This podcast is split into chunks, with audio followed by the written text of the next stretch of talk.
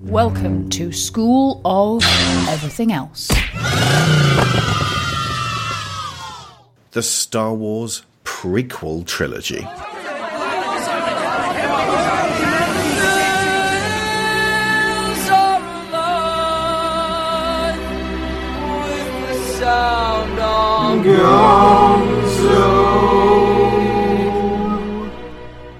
Way back in early 2013, when I was young and you were even younger, and this show was called Digital Gonzo, for the fifth installment of our Sound of Gonzo format of shows, I brought in James Batchelor of Gameburst at the time to talk all about the music of the original Star Wars trilogy. This was shortly after the Disney purchase of Lucasfilm when we had no clue what the new movies would be like, but we were simply happy that the Star Wars prequels wouldn't be the last that we would see of this galaxy far, far away. I mean, of course it wouldn't. We said back in 2010, when we covered episodes 1 through 6, several shows of which James was a guest on, that this franchise was bigger than any one person currently alive, and we would see films emerging for as long as we walked this earth.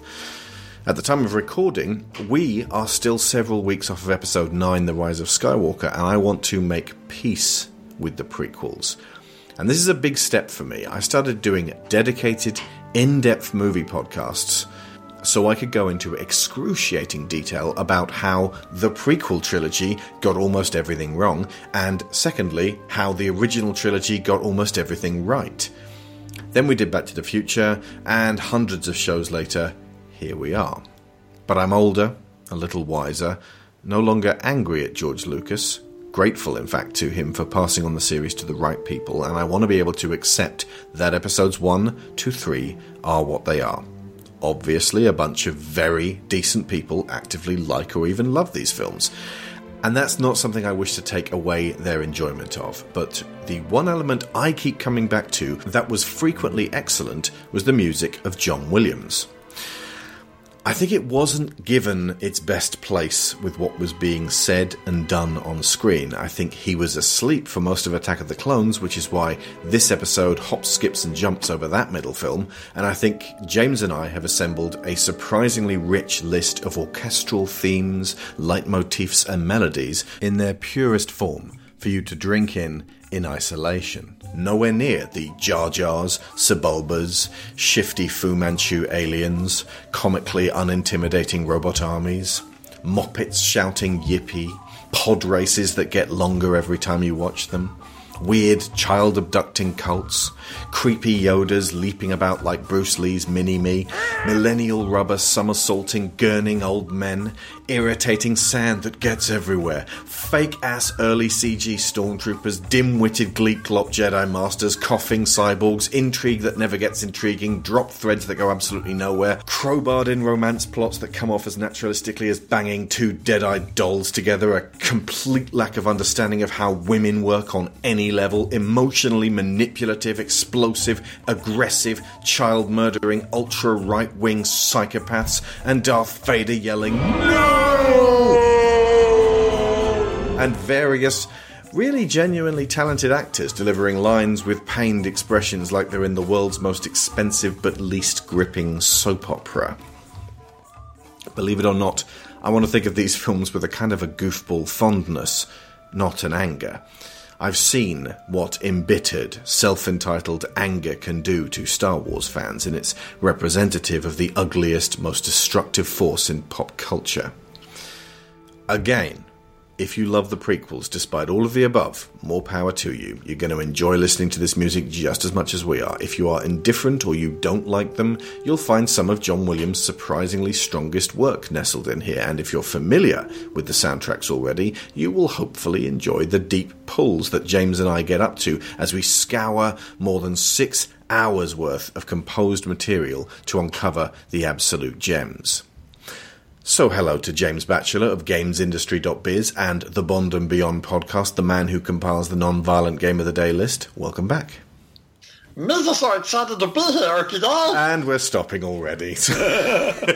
I apologise, that is the first Jar Jar impression I've ever done. That is the last Jar Jar impression I will ever do. it sounded more just- like um, uh, Gurgi from the Black Cauldron. It did, didn't it? It was very gurgy. I apologise. Thank Like, you well, he so was a, a copy of Gollum anyway, and Jar Jar was kind of a Gollum substitute. It was. I just just had to get that out. Um, thank you so much for having me on for this one. Like, I mean, I, I'm always happy to talk John Williams, but I'm kind of with you. You, I, I kind of am trying to make peace with the prequels. Like, I have. I have great memories of them when I first watched them, and then very bad because I was young, because I was just excited to be into Star Wars, and then bad memories on, on subsequent viewings when I realised how bad they are. Hmm. Culminating, I think the last time I watched any of them was I went to see The Phantom Menace in 3D. So- They were threatening, sorry, promising to deliver all the prequels in uh, 3D at the time. what this they were they were promising to do all of them, and I went to watch this one, and I came away from it thinking, you know what, that sucked, but. The 3D, uh, seeing the originals in 3D will be amazing because the space battles, space battles in 3D look incredible. Okay. Jake Lloyd's globe-like head on his tiny little bobble figure body. Now not- this is pod racing. Oh, don't. But the soundtracks were always the one thing that I was like, I quite, I, I have enjoyed, and they're the one thing that get me through these films. And then we, we're now at this point where, like, yeah, like I said, we're building up to Rise of Skywalker. We're building up to the end of the saga, allegedly. if, You know, the when this we- goes out, it'll have come and gone. it will This have is come the and gone. past to the people listening. Well, I They'll, hope. they'll be they'll know they'll be fully in the knowledge of what the hate boys hate right now about episode nine. We will be right in the thick of all the bitching. Can't wait. I really hope I enjoyed it. Can wait, Can definitely. waiting But, with trepidation. Kind of yeah. But where we record at the moment, so I, I I'm obviously in the video games industry. The Star Wars games, there's um, Star Wars Jedi Fallen Order, which is coming out before Christmas, conveniently to time with the film. That's a brand new story um, set between episode three and four, and therefore has a lot of prequel material in it. Star Wars Battlefront 2 has massively come on leaps and bounds in, um, in the last two years since it's launched. Really expanded, lots of kind of new content, new modes. But again, a lot of that is centered around the the prequels. And I New know seasons of Clone Wars coming for all of those new seasons of Clone Wars coming, and I can't help but wonder, like, is there this weird nostalgia for the prequels that none of us will admit to, or are we just want more? We I just don't want more I, Star I think that there is a nostalgia for the prequels that the younger uh, who are like, I like the prequels. Uh, Of course, they feel nostalgic for it. It was part of their childhoods. I would under, I would completely understand that. Especially like if you grew up with uh, with the Clone Wars on, on TV. I mean, I don't know if, uh, how many of those guy, folks are listening, but uh, like if that was one of your first shows, that that was a show you could really get into and just went on and on. And then if you got into Rebels and all that, I've, I've, I've dabbled in those in both Clone Wars and Rebels. I've watched episodes here and there, and they're not quite my thing. Um, they're a little bit too Saturday morning cartoon for my liking. It's not quite what I want from my Star Wars, but that's a personal preference. I can absolutely see why people absolutely love them. But yeah, I don't know. I'm just I'm I'm not looking back on the prequels fondly, more just less disappointed than I was. And like my, Well, they my son- kept it going, even if they did warp and twist it. yeah, and my my my son is starting. He started. It's just it's it's impossible to keep a child from knowing what Star Wars is until they're old enough to watch it. At this point, Hmm. How old is he he now? knows. He is three. He's just turned three. Okay. Um, so he, he knows what stormtroopers are. He knows what a lightsaber is. He gets excited. Like, he, he he says Star Wars. He's got like little. We've got like little children's books of it and stuff. Like he's so he, he's intrigued by the, the whole concept.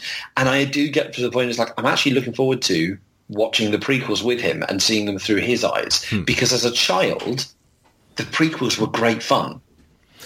Are you still going to do the uh, what uh, I suggested way back when we did it in 2010, way before uh, I think my child was tiny and yours was way off being born, uh, but I later became known as the Machete Order because someone else had come up with a similar idea, but I don't know if their name was Machete. Yeah, I'm, I, I, I'm tempted. I, I, That's uh, I don't folks do, at home. That is Star Wars, Empire, Phantom, Clones, Sith, Jedi. My favourite is the uh, is it the double machete, which is like Force Awakens, New Hope, Empire, Phantom, Clones, Sith, Jedi, What? Last Jedi. That's just mental. no, I don't know why people do that, but it, but it, I, I, it's oh, definitely Nobody I- said solo. I, no, no, no. I'm talking purely just mate. Oh yeah, you would stick Rogue One in there somewhere, wouldn't you? Yeah. You know what? I, honestly, I prefer the prequels to Solo now. I do absolutely, but I love the solo soundtrack, and I may have to. Okay. I'll I'll gush on that uh, with you another time, perhaps, because Okay. I, I, I need to listen to it more. It would seem because I was thoroughly left just kind of like sitting sat there. But um, It's one of those. It's one of those soundtracks, much like these, where the soundtrack is a lot better than what's happening on the screen. So if you can detach, you can detach what's happening on the screen. So what the music has been mapped to, to actually just listening to it. John it Powell. feels- John Powell. It feels like a very Star Wars score to me, while trying a few different things. Okay, so James, are you ready to play some music so splendid and talk about it with such passion and joy that our listeners will actually think about watching the prequels again? Always. Good. Then we shall begin with the opening of The Phantom Menace. And this is my choice of track. Uh, we, we went for eight each this time. I only heard it recently in its entirety, like the beginning of The Phantom Menace, uh, as it was originally played in the film, having only ever heard the single disc edition of the Phantom Menace soundtrack released in 1999, which is missing about an hour's worth of music that plays in between the big moments. Luckily, there exists an official expanded edition and various bootlegs of Attack of the Clones and Revenge of the Sith that give you the full experience.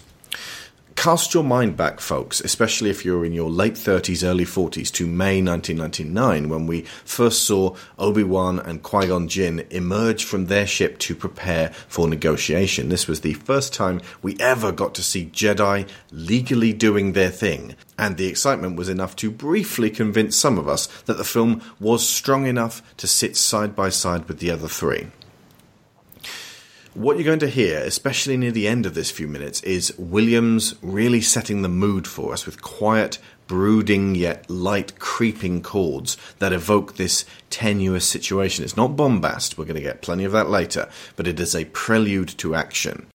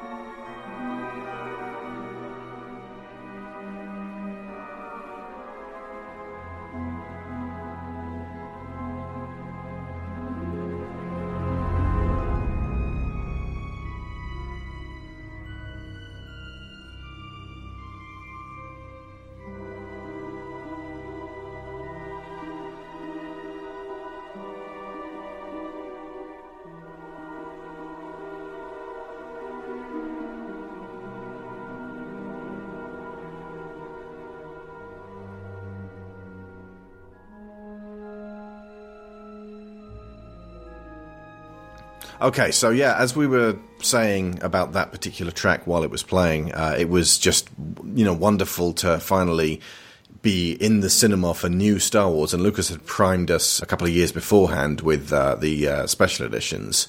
So it, you know, it wasn't the first time I'd seen the big Star Wars crawl on screen, but it was the first time for a new one, which is a big deal.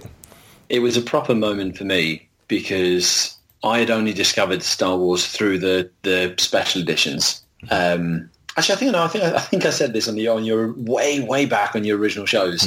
I'm now nostalgic for them. yes, I'm very nostalgic for those. Um, I watched uh, I, I watched the first Star Wars so that I would understand the Star Tours ride at Disney World.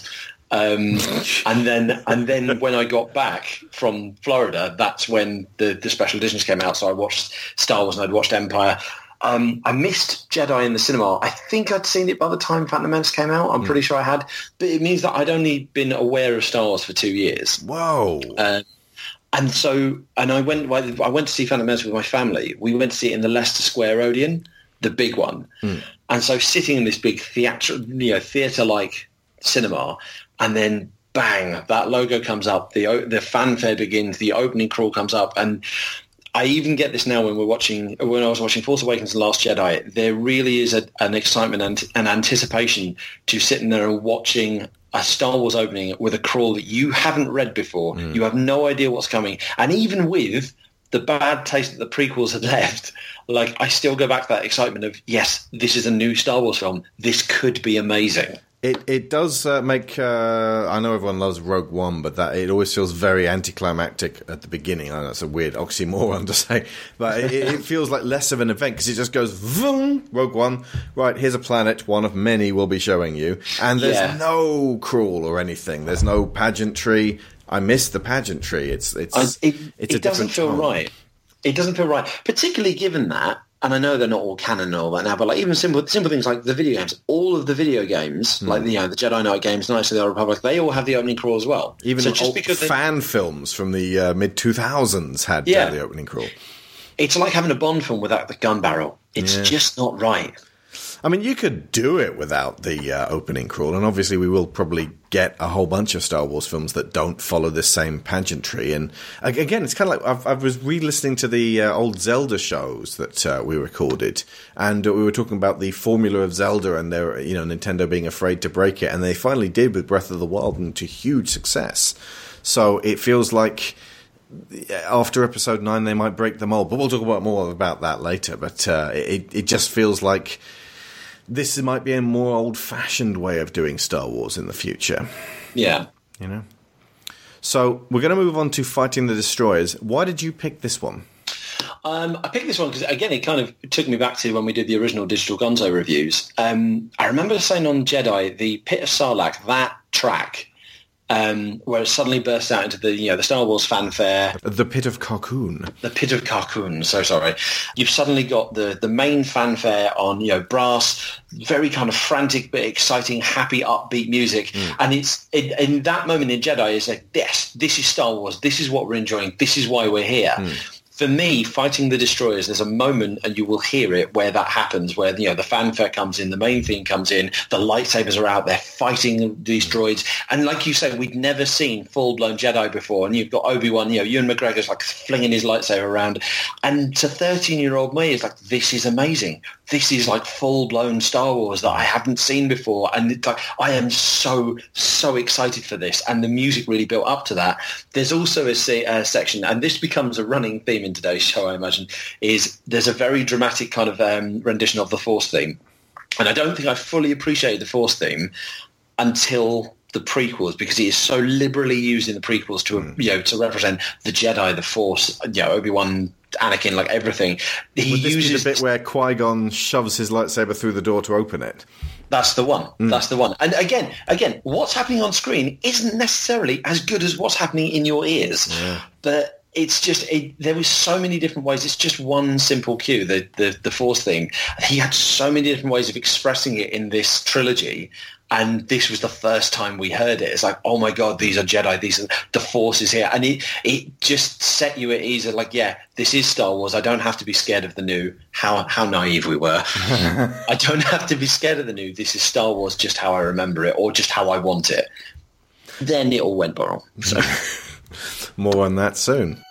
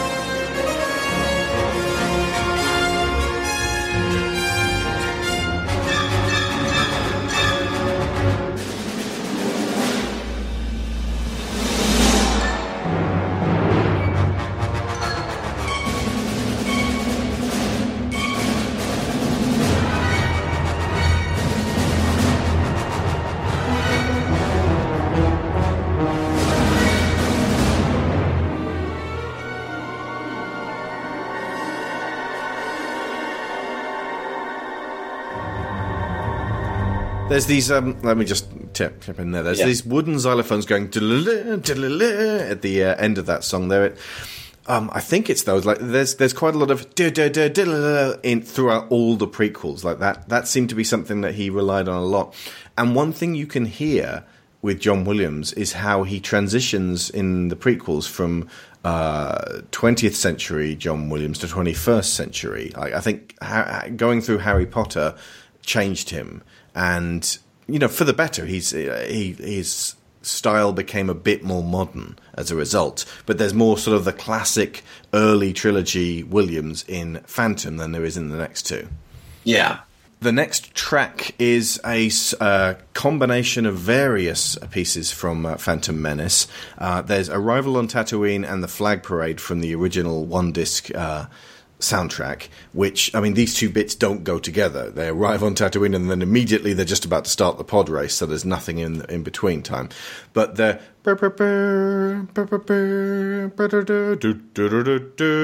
so this feels very much like a Diagon Alley, like early Harry Potter thing. It's very Harry Potter, yeah. And uh, This is to the- that end, it makes me feel warm towards it, even though it probably didn't earn it. This is the problem. I think we discussed this on one of the Potter shows. Like he was scoring these prequels and Yeah. the early Potter films at the same time, and he he borrowed quite a, a, a lot- of his style kind of transitioned between the two. And the trouble is, they're such drastically different settings. Yeah. Um, that you know things that work in one don't necessarily work in the other. Like I listen to this, you know, Arrival on Tatooine, and yeah, I'm instantly in I don't know, yeah, Diagon Alley or or Hogsmeade or uh, I, I actually it kind of instantly reminds me of the bit where um uh, the aunt I can't remember her name now. The aunt blows. Aunt, Oh no, no, Aunt Marge. Aunt Marge. Aunt Marge starts blowing up like just before the start of that. Like when she starts Like because it's got that waltz feel to it. Yeah. Yeah, exactly. So, but it's, it still it still works. It was it was still nice. that He was kind of experimenting, like you say, like trying to get away from the the old style that he used to have, while not getting too far away from it. Flag Parade is a superb, like Oh, yeah. proper. He can do march. His martial music is so. It, it, I think it's his peak. It's, it's the thing that he most specialises. He's best at. Um, I actually saw. Um, Star Wars: A Musical Journey at the O2 years ago, Jammy and they played this piece um, on a full orchestra, and it's absolutely incredible. And again, so much better than what's happening.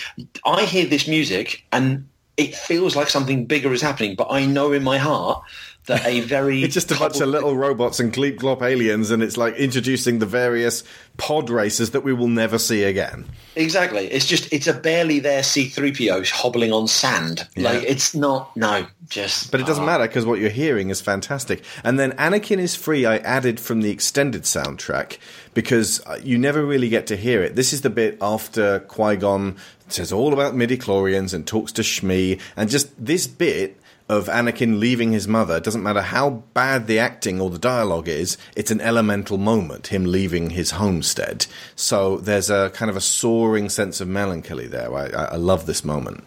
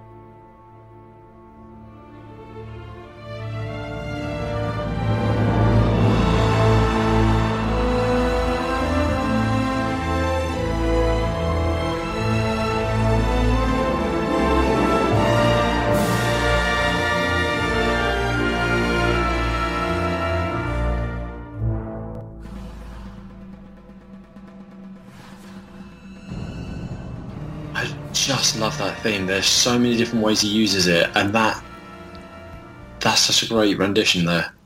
Yeah. And then the the weird like whispers of the Sith, Yeah. Parseltongue, if you will. Yeah. Don't get me started on the fact that there are only two of the Sith at any one time. It's ridiculous. It's like, why would you even join the Sith? What's the point? What's the long term gain here? Even if you do get on top, your apprentice will stab you in the back. It's not exactly like a, a stopgap until into another career path, is it? Yeah. Um, okay, so the next one, I think this one's mine. Was this yours or mine? No, it's this was mine. Yeah, We- I would have swapped it picked it as well, though. It's wonderful. Go for it. Tell us why it's good. Next piece is Anakin's theme. Um, specifically, kind of, it's kind of a concert version. Like whenever John Williams writes a new theme specifically for a character, he tends to write a whole suite of just the theme on its own, and then uses that within the score. I don't believe this is actually played in within the film anywhere, like in its entirety. You'll hear snippets of little bits of it, yeah, and Yeah. it plays quite a bit at, yeah, the in the end credits at the very end. Yeah, end credits that's where they really play it and that is part of why i've put this in because it, the way it's using the end credits and then how it sounds like on its mm. own in, in the suite it's such a soft wonderful innocent theme and then that last two minutes which which which transition perfectly into something really sinister and very familiar yeah. um, I'm not going to say it just in case anyone listening doesn't know. I mean, anyone listening probably almost certainly knows, but I'm just going to leave that for someone, hoping that someone notices. Because there is that moment when you listen to Anakin's theme for the first time and you hear how it starts to end. It's like, oh, oh, I see what he did there. And it's this perfect, perfect audio foreshadowing of this character's journey. It's superb. Shivers. Okay, this is Anakin's theme, folks.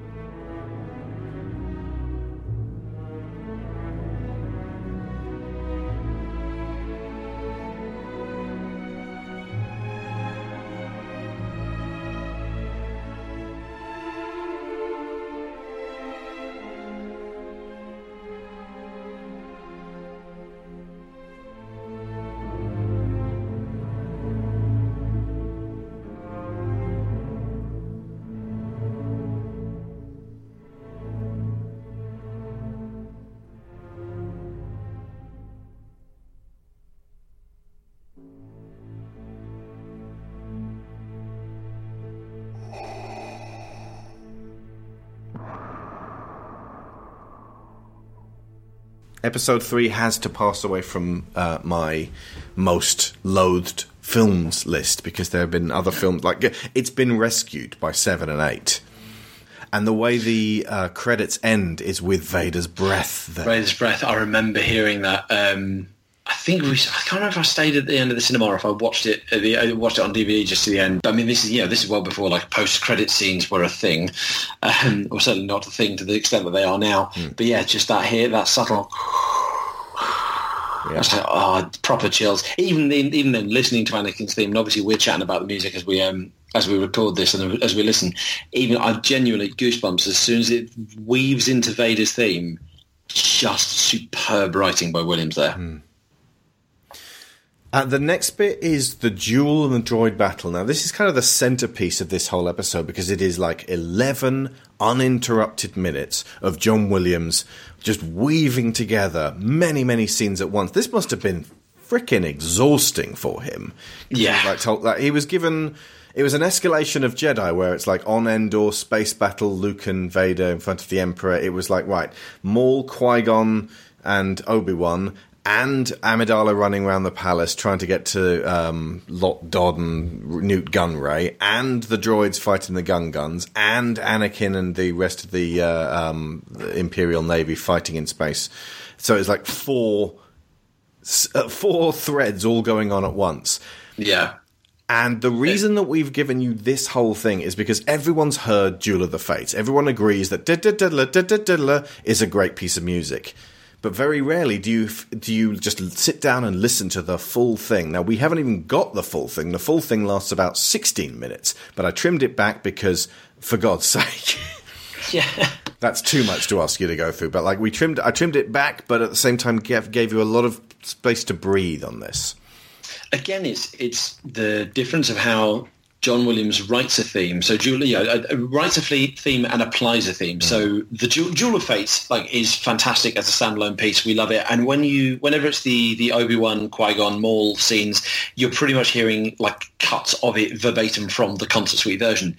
But it's the way that it weaves into other sections of the battle. Like um, there's a dramatic kind of almost tragic string version during the space battle. You'll hear the the um the, the the my favourite part of this whole scene the the tide turns. Mm. Um, what should they listen, listen out for? It's a sudden. It's nearer the last third. Yeah, it's near the last third, and there's a real sudden like you'll hear a a flourish of Duel of Fates in the background, and then there's a sudden kind of beat, and it changes tempo, changes um, tone from tragic tension to not tragic sorry tension to heroic. And it bursts into the force theme with the duel of the fates kind of undercurrent with it. And I know for some people it will bring back horrific memories of now this is pod racing. And believe me I cringe every time I hear it.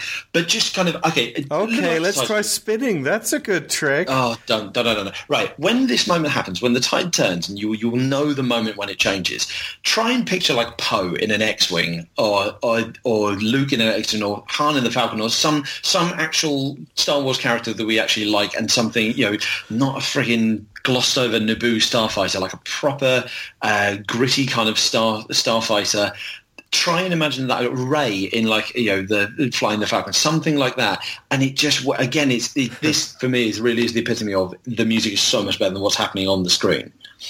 There's one right. more. I'm, it's not within this um, 11 minute section. There's one more thing that, that we just purely couldn't squeeze in that I do always like. It's the. Oh, you um, should have told me. I'd have seen if I could get it in. No, no, no, no, no, no, no. You you already done an amazing job uh, cramming in. It's the. Um, Oh, is that not in there? It's such a joyful tune that you cannot help but enjoy to an extent what is happening because it's it's such an uplifting piece. It's such an uplift. Most of his battle pieces are so tense and uh, it's it's all about drama, and that was just such a, a cool, upbeat, yeah, happy tune. And it's hard not to just smile. and it ends it. in that triumphant. That's the one, yeah. Love it. Yeah, so this is a treat, folks, uh, and uh, obviously, if you're getting tired, spin forwards a bit, and uh, we'll be we'll be back with another bit of music. But uh, th- this is, like I say, John Williams doing his magic at being able to thread everything together, and it probably made people feel like this film was better than it was because this whole section was so exhilarating.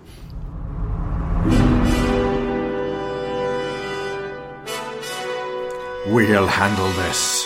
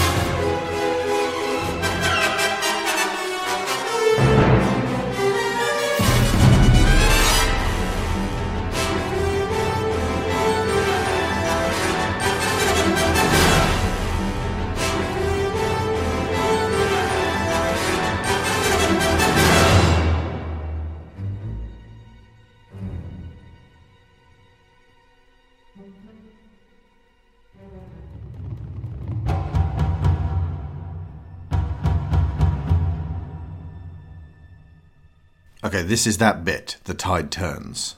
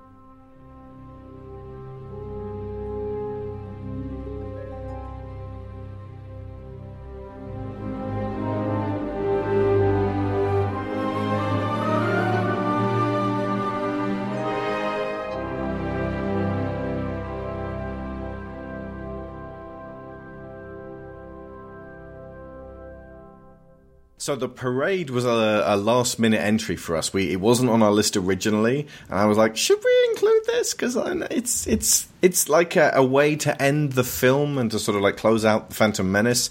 And also, there's that clever trick we mentioned way back in 2010 about what's actually playing in this piece of music.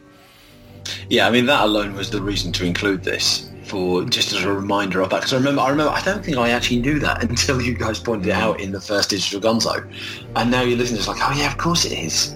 Yeah, it's uh, this is what you're hearing right now behind us is the Emperor's theme, and this is the jubilant upbeat version because everything's happened exactly how Palpatine wanted it to. Ugh.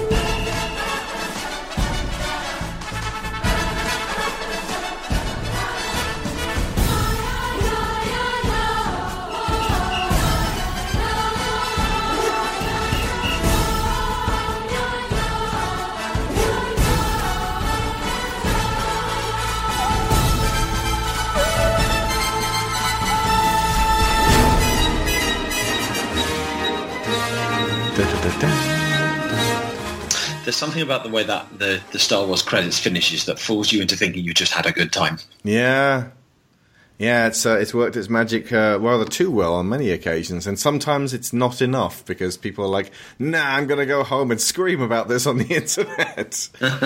I will only go back to see it six more times today. Uh, But like that, all that, those choral voices kind of make me think of the Ewoks. So it's it's Yeah. like it was uh, evoking the at the time most recent Star Wars film with the jubilation of the uh, celebration at the end. I certainly prefer the uh, the Emperor's Parade to Yub Nub Ickup Yub Yub. I don't know. I still have a soft spot for.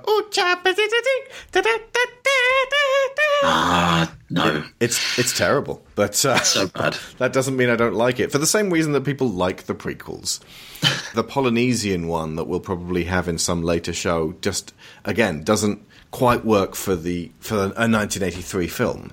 No, and there's something just about the way that the musically, the way that um, Jedi ends. Why either the Yubnub version or the Polynesian luau version. It's such an odd note, an underwhelming note to end what is quite possibly one of the greatest film trilogies ever commit uh, ever done. So Although I honestly can't think of any way that it's ended. Uh, on, you know what? The way the Last Jedi ends could have been how uh, Return of the Jedi ends. That kind Yeah. of that the, the way that it's understated and yet like we did it. It's got Well- that in there as well. So when when I saw Star Wars Musical Journey, I had a the this Revenge of the Sith soundtrack came with a uh, DVD, didn't it? The Star Wars Musical Journey. Yeah. Both instances, I believe, they ended with Medal Ceremony from New Hope, Yeah. and that is the perfect music to end a Star Wars trilogy on. Yeah, you're not wrong. Might be an idea for episode nine. Hmm. Or some variation. I really, ho- I really hope he does that. He has to. Yeah, even in just the end credits, like at the Yeah. very end, you know. You know. Yeah, exactly. Okay, so the next is right now we move on to Attack of the Clones, and oh boy, uh, this is the one that we've established. He had just done Phantom Menace, just done Sorcerer's Stone, was tasked with doing Chamber of Secrets, was tasked with doing uh, Attack of the Clones, and Catch Me If You Can for Steven Spielberg. John Williams was spread pretty thin, which is why there is a pretty thin selection from Attack of the Clones because so little of it really sticks in the mind. Um, I've combined two really neat but very short themes: uh, the Younglings and Meeting with Fett. Uh, the the Younglings is a very kind of AI style, oh, like like lots of um, child choral notes to it, and it's like when when you know what happens to the younglings, it's it's bone chilling listening to this. You, you know, they also have that kind of nursery feel in Jurassic Park as well.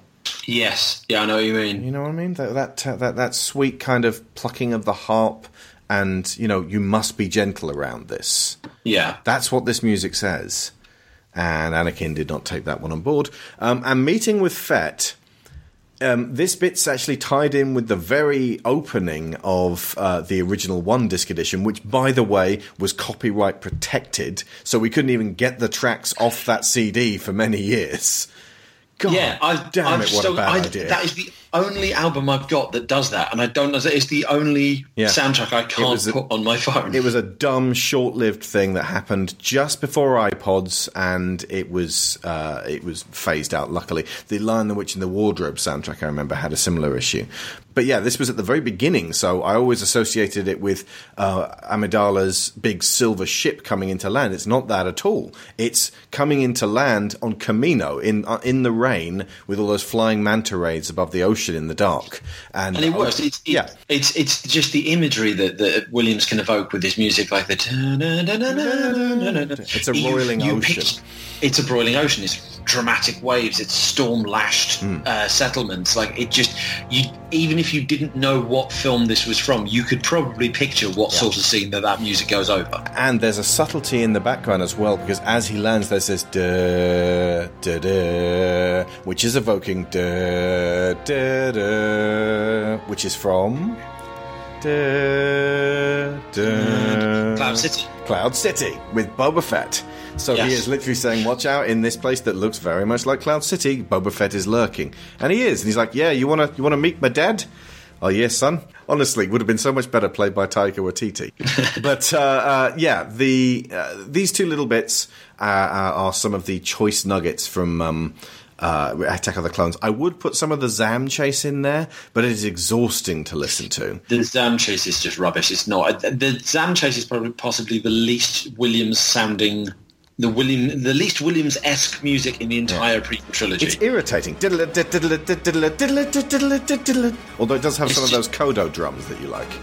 It, I do love Kodo drums, but yeah, no, it's just it, it feels unorchestrated. It, it's literally like he just stood up at the, the, front of the orchestra, told all of like the you know the strings and the brass to go home, and just like started waving his arms frantically just to see what would happen.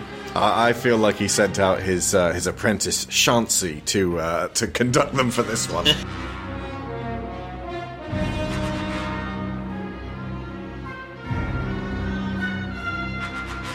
like that, right there.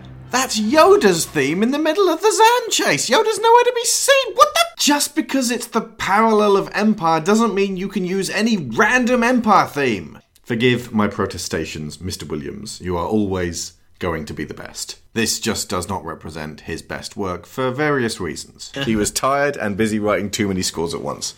So, uh, okay, so this is The Younglings and Meeting with Fett.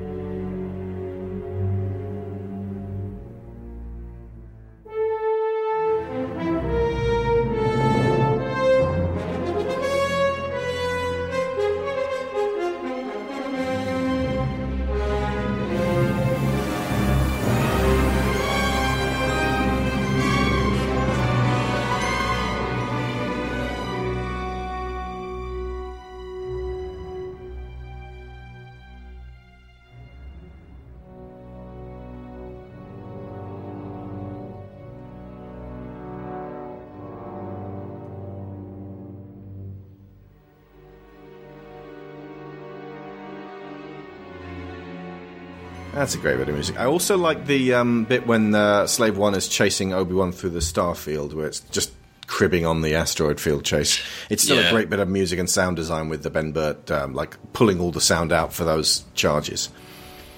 Oh, those audio charges were brilliant. I remember the um, Rebel Strike, the third Rogue Leader game, and you could unlock Slave One, and you could have those charges, mm-hmm. and just spamming that button, and just that sound effects was just superb.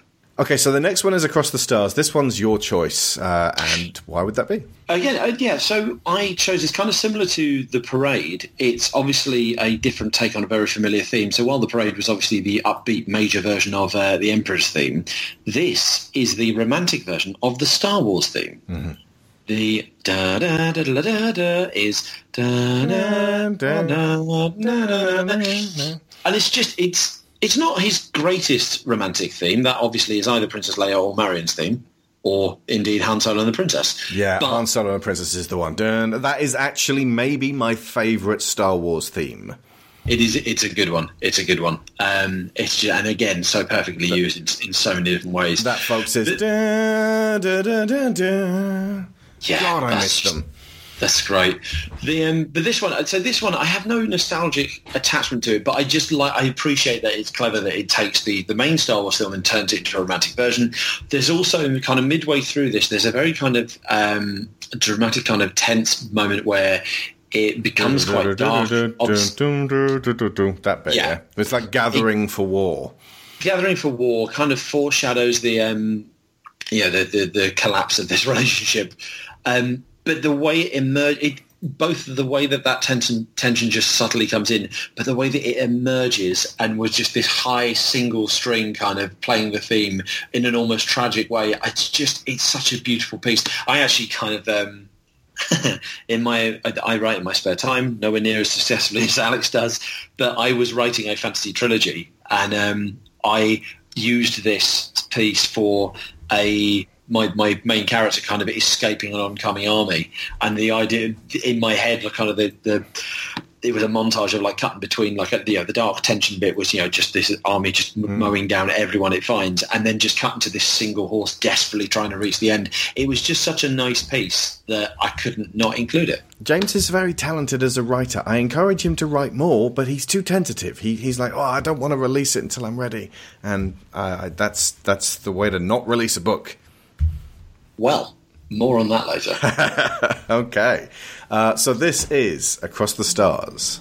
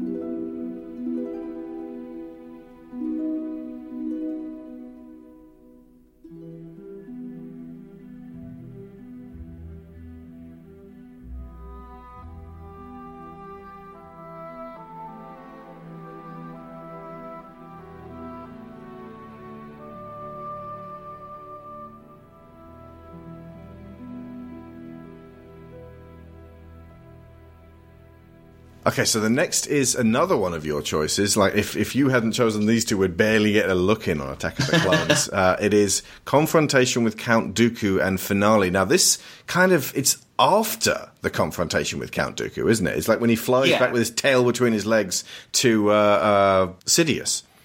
Yeah, this is basically this is him parasailing back to Coruscant. Um, but it's it's for me this is it's the reveal of the Empire. It's it's that build up to the Imperial March, which we hadn't heard since 1983.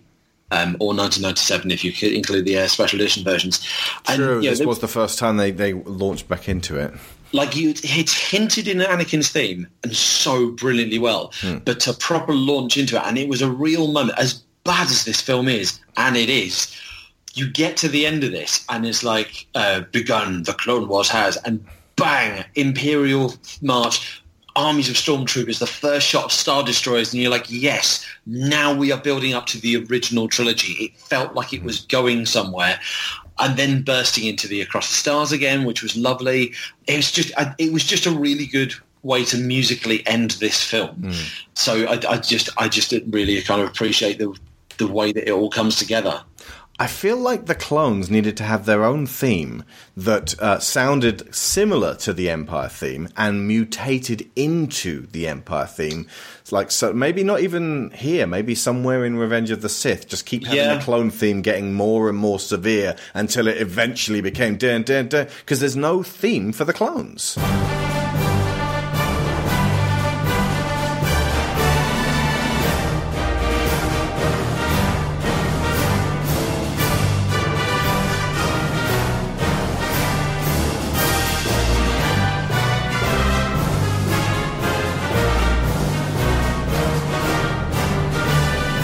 It's true. If this musical moment hadn't happened, I like as daft as this sounds, I can't imagine many two people would be as fussed on Revenge of the Sith.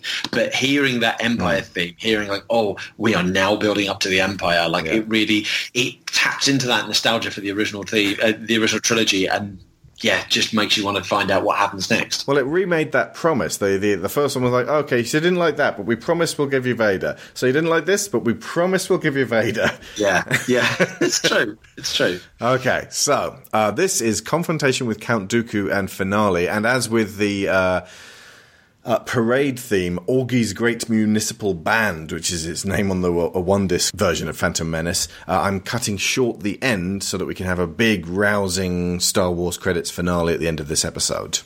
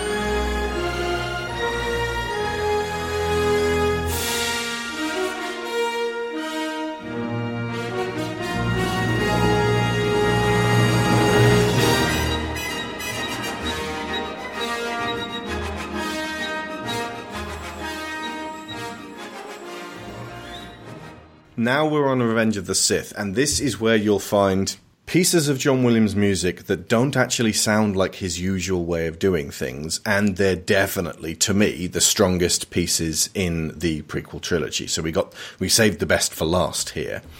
And your original choice was the Battle over Coruscant, and I knew we were going to be doing the duel and droid battle from um, Phantom Menace, and there was a lot of similar sounding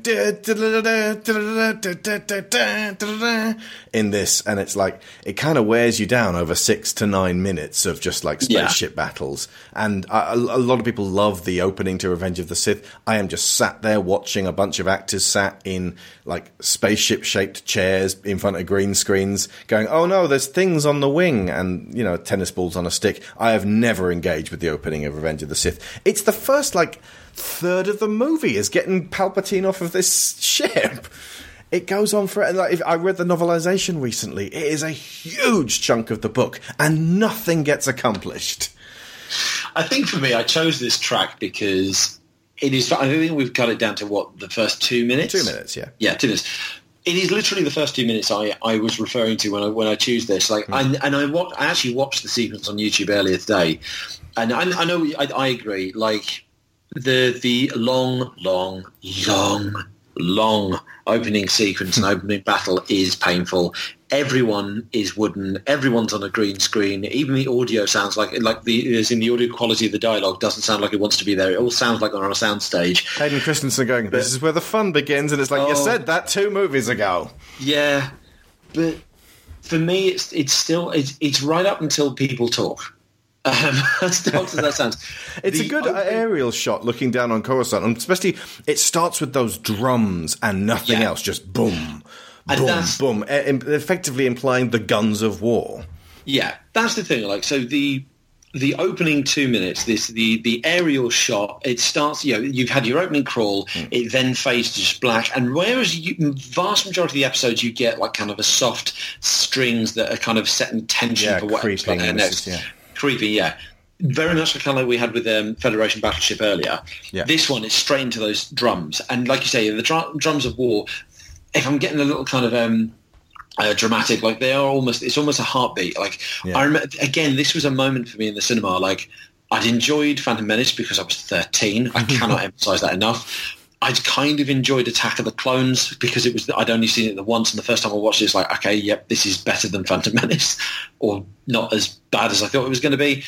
But then obviously over time, you're like, actually, that that was a bit rubbish coming into this, you're like, right, it all comes down to this. I've invested in this over however many years the, the, the prequel trilogy was released over this is the culmination. As far as we knew, this was this cul- yeah, this is the culmination of six films. Mm-hmm. We don't know if there's ever going to be a final another Star Wars film. We don't know if there's going to be another trilogy. This could be the final Star Wars film. So your heart is beating. Please let this be good. Please let this be good.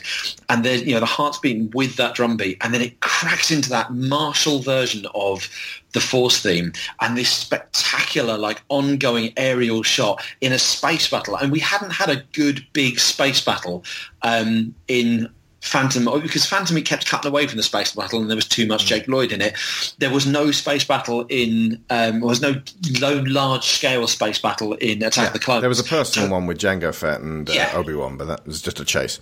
So to suddenly be thrown into this big, huge space battle over the capital city. So many ships, so many explosions. Mm. Such a great rendition of the Force theme. It's like, this is going to be great. And then they start talking. But before that, the music is brilliant. I say just a chase. The asteroid chase in Empire Strikes Back is just a chase. But uh, yeah, it just happens to be one of my absolute favorite sequences in all the uh, Star Wars films. So yeah, yeah. Uh, also, this starts very differently to the uh, Revenge of the Sith one disc edition, where it goes from the Star Wars theme to and it just like sort of pulls you through. Whereas this sort of almost launches in with which again is the Force theme, yeah, like sort of pulling it into this heroic Jedi on the edge thing. Um, that was another reason to specifically find this version because yeah, on the soundtrack you only get because that fanfare that that is from when um, the clones arrive on uh, Utapau, I oh, believe. Right. They start. Yeah, that's from. So when the clones arrive at Cruise Space on Utapau, and they they Abseilin, that's when that fanfare is. Oh, I think, shit. And after that fanfare, when it's dun dun dun dun, dun I think you're then into the battle over Coruscant. Hmm. But it just, it, much like kind of meeting with Fett, why they you know they kind of crammed that into the uh, the start of the one disc um, clone soundtrack. It always rankled me that like I, it's such a jarring transition when you listen to that track because you go from the softness of the end of the the main theme Hmm. into this very gaudy kind of fanfare. It just didn't have that tension of these drums. Yeah. Yeah, no, okay. So we'll uh, cut to the tension of the drums. This is the opening couple of minutes of the battle over Coruscant.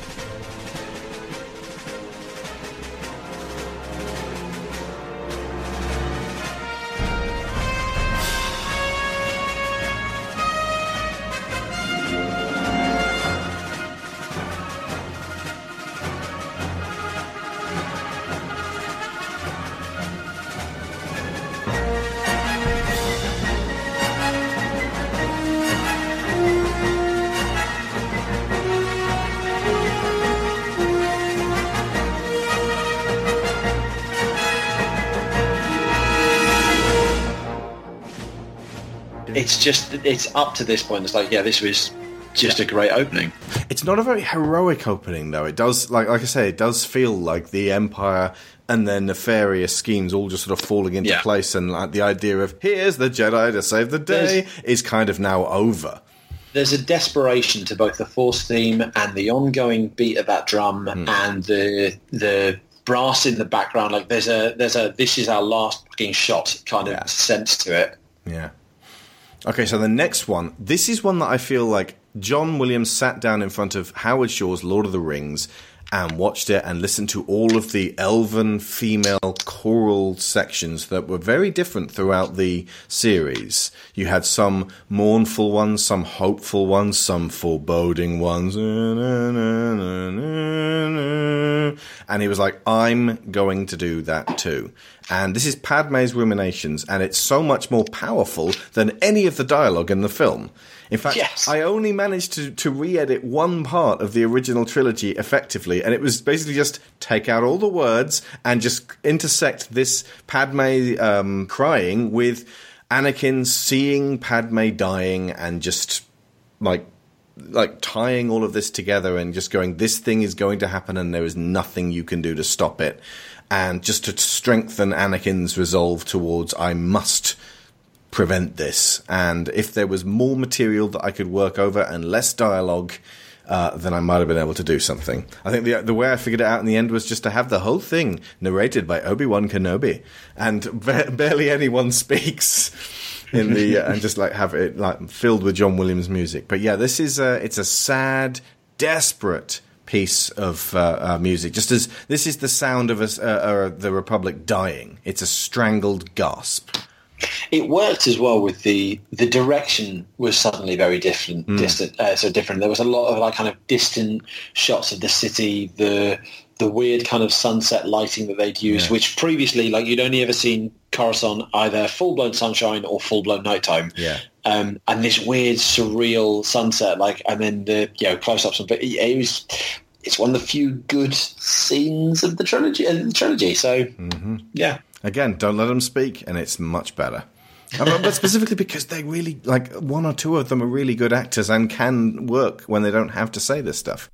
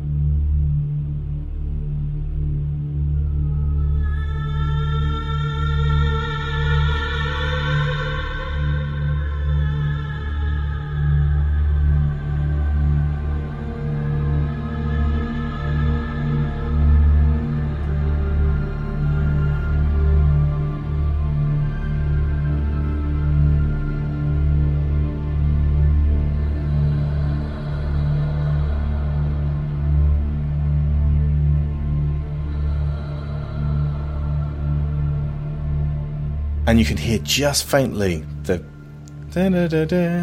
You can. I've never noticed that. Yep. That's glorious. That's brilliant. Okay. Very short piece, but uh, immensely powerful. The next piece is similarly powerful. I mean, we've got a load stacked up right here. The Great Jedi Purge. This is another one of mine. Um, I don't know whether you were just like, I'm going to steer clear of Revenge of the Sith and just let you pick all the good ones. But uh, I kind of, I kind of had a suspicion that you might pick this one, so I was trying yeah. to, uh, trying to go other, uh, uh, um, for other ones. Also, this one for me, kind of, I love this this piece and the way it's used in the movie and the sequence it's used over. I think for me, there are a few of the video games that reuse this piece, just kind of just slap it in over a tragic moment. It's kind of it, it kind of. Diminishes the piece for me. Yeah. It's kind of like as much as I think of the original. So as much as I hear this and I think of how it is in the film and the actual Great Jedi Purge, like equally. I hear it and I think of the opening. I think it's the opening of like Force Away, uh, Force, Force Unleashed. Unleashed. Yep. Yeah, and it's like where it yep. just didn't quite work as well. It's like right, you're just trying to use this for the sake of using it, and that always kind of taints the piece for me. Mm. Which is a shame because that actually had a really good score. That move, uh, that game. I did. Yeah, oh, which was yeah, nothing to do with John Williams. Yeah. Okay, so um, yeah, this is the Great Jedi Purge where all the Jedi have been maneuvered into place. They had to be clones. It had to be a clone army. They had to have no ill intent beforehand, and the Jedi couldn't sense it. And then they just wander out in front and get shot in the back. Every single one, to a man, a woman, an alien, a gleep glop. None of them knew it was going to happen. And it is an effective piece of filmmaking, especially since, like, when Yoda reacts at the end and is absolutely distraught, that gets to you, even if he does look weird throughout the rest of the trilogy. I always, you see Yoda's reaction, and I almost hear Alec Guinness's, um, it was as if a thousand voices, voices suddenly cried out of terror and was suddenly, and suddenly silenced. silenced. Yeah. We get the uh, mechanics of it. Okay. Yeah. So, uh, this is the Great Jedi Purge.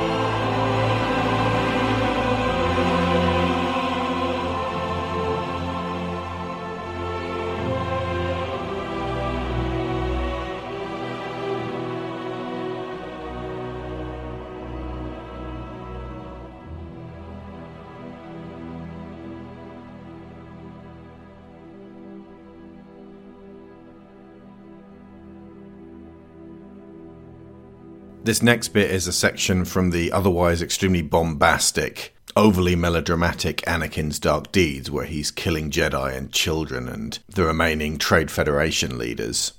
It's the bit after that, when he's standing on Mustafar crying, and the piece is called I'm So Sorry. it's like, we've really turned a corner here. I can't come back from this. Yeah. Once again, it feels like this is a piece that transcends George's writing, transcends what we're hearing and even what we're seeing, and gets to the heart of what's really going on, which is a deeply regrettable, violent destruction. The death of the soul in exchange for power.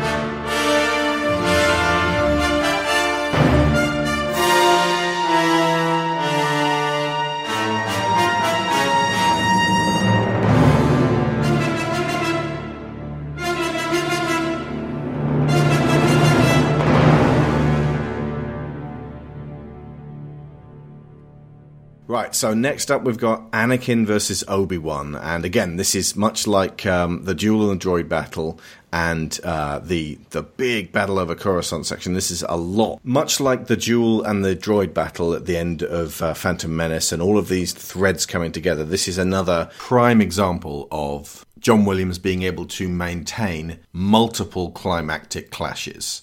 I find the movie versions far more emotive, far more exciting than the concert version. So Battle of the Heroes, you know, is is kind of the, the equivalent of Duel of the Fates. It's just kind of the concert suite of right. This will be my theme that I use for this battle. Mm. But it's so much faster, so much more intense in the actual um, orchestration used in the film. The actual lightsaber fight. It later kind of because the fight goes on forever. Mm-hmm. It later becomes the concert version. Yeah. But the opening like couple of minutes, two or three minutes, it's just there's a a proper uh, there's a pumping to the, the, the brass behind that constantly kind of gets you gets you kind of pulse racing. It's like this is a really fast battle. That combined with the superb choreography and, and athleticism of um, Ewan McGregor and, and, Hayden Christensen. The one thing I will say for Hayden Christensen is he can swing a lightsaber quite you know as fast as Ewan McGregor. That is the only good redeeming quality he had. Um, but uh, like it was it's just such a superb um, rendition of, of, the theme. It was so much more dramatic than battle of the heroes. Battle of the heroes is almost quite plodding and kind of overly dramatic almost melodramatic whereas the the anakin versus obi-wan towards the start of this track is just much better. It also in the film it kind of cuts between as you say it cuts between anakin versus obi-wan and yoda versus the empire. Yeah. Uh, emperor and that obviously comes straight back to the, the Empire theme, the Imperial March, and specifically he's tapping into, almost copy pasting from the clash of lightsabers Yeah. from Dun, uh, dun, dun, the- with the the with that kind yeah. of with that kind of whistling, almost whistling kind of violin. Yeah. I can't do that because I'm obviously not a violin. But it's that kind of spiraling sound that suggests you're up very, very high. And again, it's kind of it's tapping into like the nostalgia for the original trilogy while still presenting something new. Um, it's just it's just superb. It's it's perhaps one of my favourite po- tracks of the entire trilogy. It's also got great use of the Force theme as well. Like the I think it's I think it's when they, they kind of they both do the force push at the same time, and actually you've just got two blokes kind of waving their hands in front of each other. but the, the way that the choral version of the force theme implies such power to hmm. what they're trying to accomplish, it's just it's superb.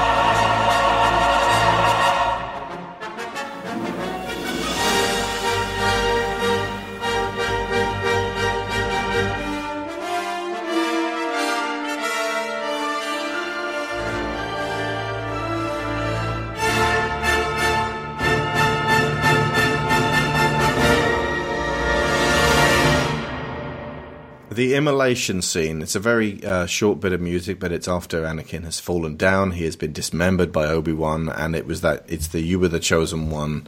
You were supposed to uh, bring balance to the Force, not leave it in darkness. And it's it's Ewan McGregor at his best for the trilogy, and frankly, it's Hayden Christensen at his best. He's just this screaming ball of rage and regret, and he doesn't have to do anything other than scream "I hate you" in a really ugly, pathetic fashion.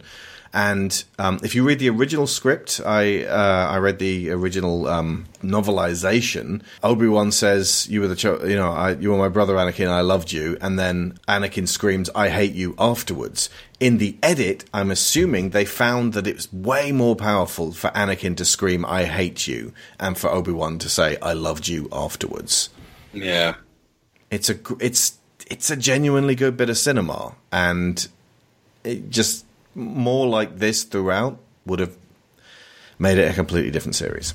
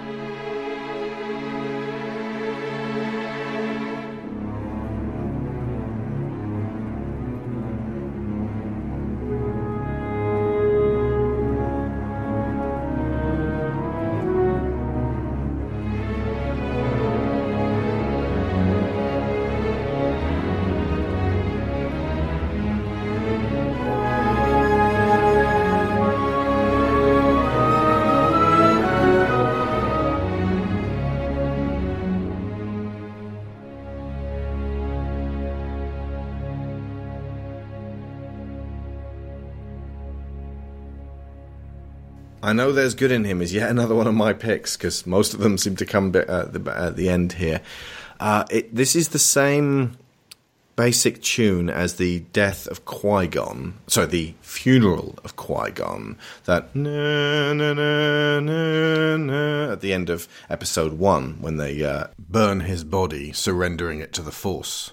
And there's so much you can read into that that Anakin will burn forever and that this is the inevitable thing that was going to happen because of the death of Qui Gon, because he was not there to guide Anakin, because Qui Gon represented a facet of the Jedi that was less afraid to embrace a more of a grey neutrality, uh, or at least uh, you know we can work outside the code of the Jedi, and and and things will still be good, and we like we can defy them without going full on Nazi. We can just get stuff done and you know just kind of bend things. And the absence, like the prequels are about the absence of Qui Gon and how Obi Wan never quite matched up to that because he's too indebted to the Jedi Code.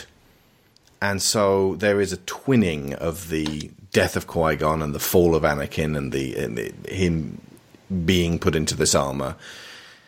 and it's it's got that harp music again. That that sort of that that there's almost a sweetness to it and a sad, sad sense of this this this broken, rotten thing is somehow not only going to be kept alive but, but given this new terrible life and there's a lot going on in this scene and I think a, a, lot of people like that when as the helmet is slowly lowered over the head and you get that mechanical hum just in the background just before the breath starts there's that trepidation and you realize you've been waiting for this the whole way through the prequel trilogy and now it's over which is never not going to be a crushing disappointment especially since it then is immediately followed by oh no but that doesn't stop this piece of music being fantastic no i agree and it, it, even watching this back like the, the direction of this scene and the and building up to that first breath, that still works. That's still effective. It's just a shame, like you say, they just undermined it almost immediately. It's also because um, "Funeral for a Jedi" at the uh, in Phantom Menace is was you know a thing that shouldn't have happened. This is the funeral for all of the Jedi. This is the death of what's come before. This mm. is hmm. the burning it away with fire and the lament. And Padme also gets buried at this point. Just everything about the prequels that we loved as being, you know, if we if we did love them as kids, was is being put into the ground, and the only thing left on the ashes is Vader.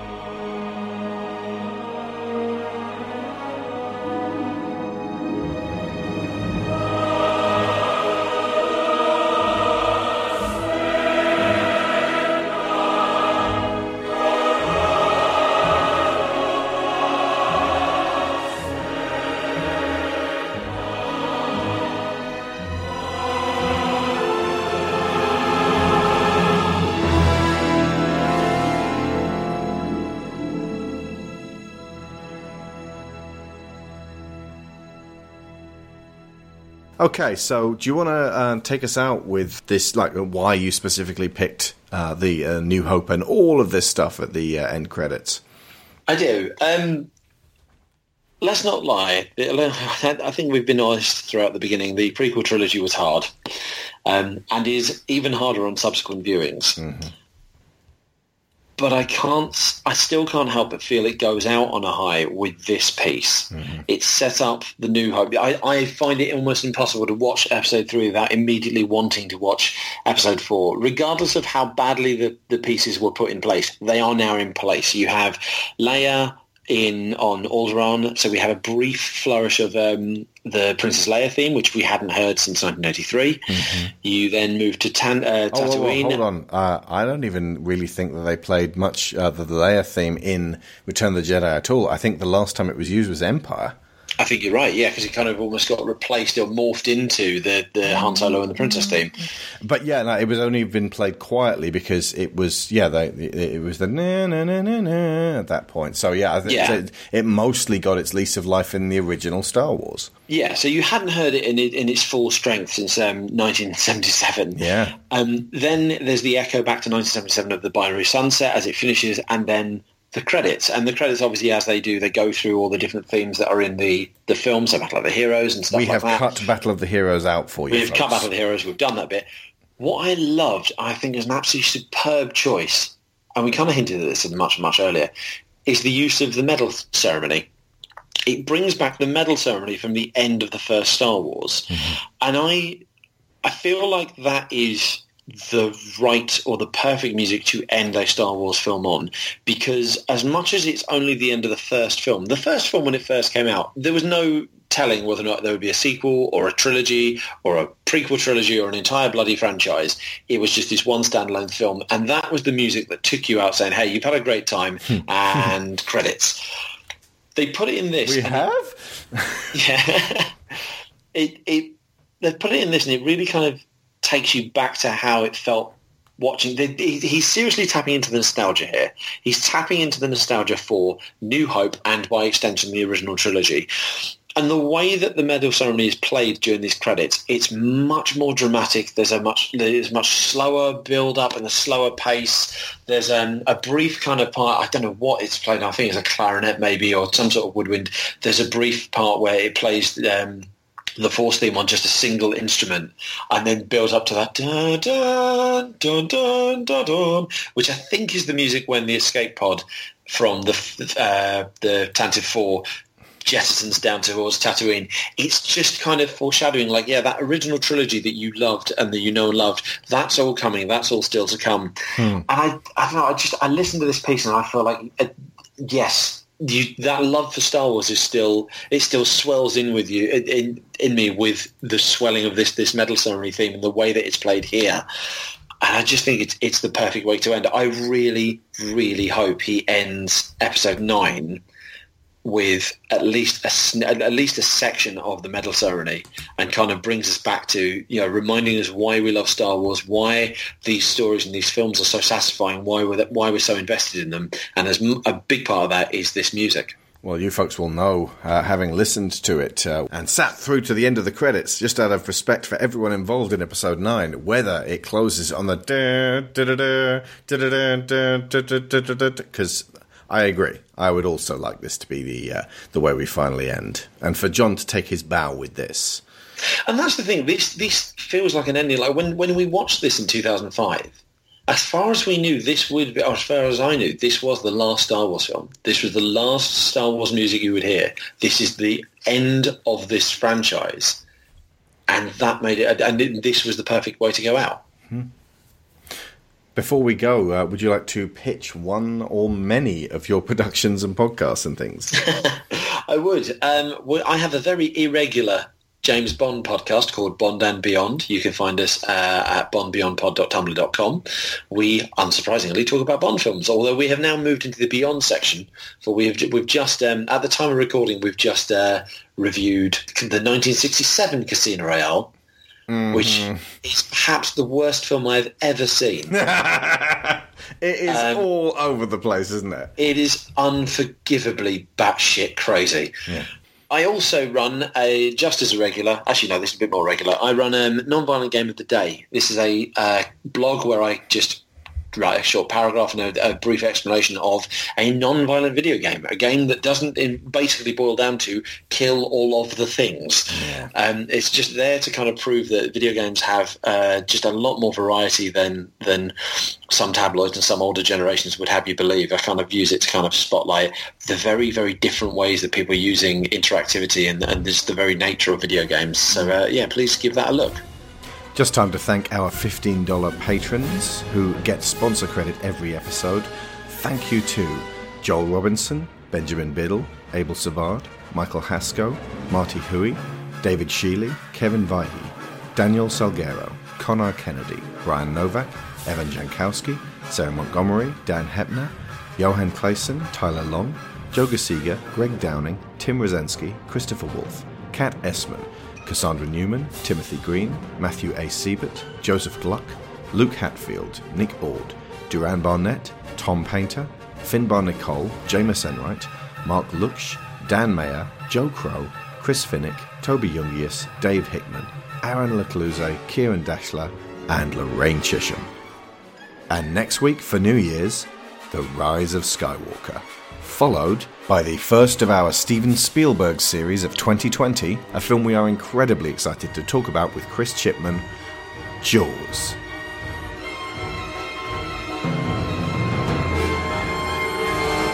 And what remains is for us to see episode 9, uh, by which point, when this goes out, we will have seen it. Uh, but at that point, James and I will reconvene for a third Star Wars Sound of Gonzo show, covering the music of The Force Awakens, The Last Jedi, and Rise of Skywalker.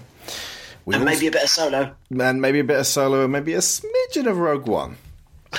we also have a dedicated show on John Williams' non Star Wars music cooking up. And frankly, looking at our original trilogy show from 2013, I reckon we could get one more episode just out of our favourite tracks from those of those three films that didn't make the cut back then. But we'll see. That'll be a, you know, when we're getting hungry for more Star Wars type thing. Until then, let us close out with the last few minutes of Revenge of the Sith, where baby Leia and baby Luke are situated on their new homes of Alderaan and Tatooine. The literal new hopes.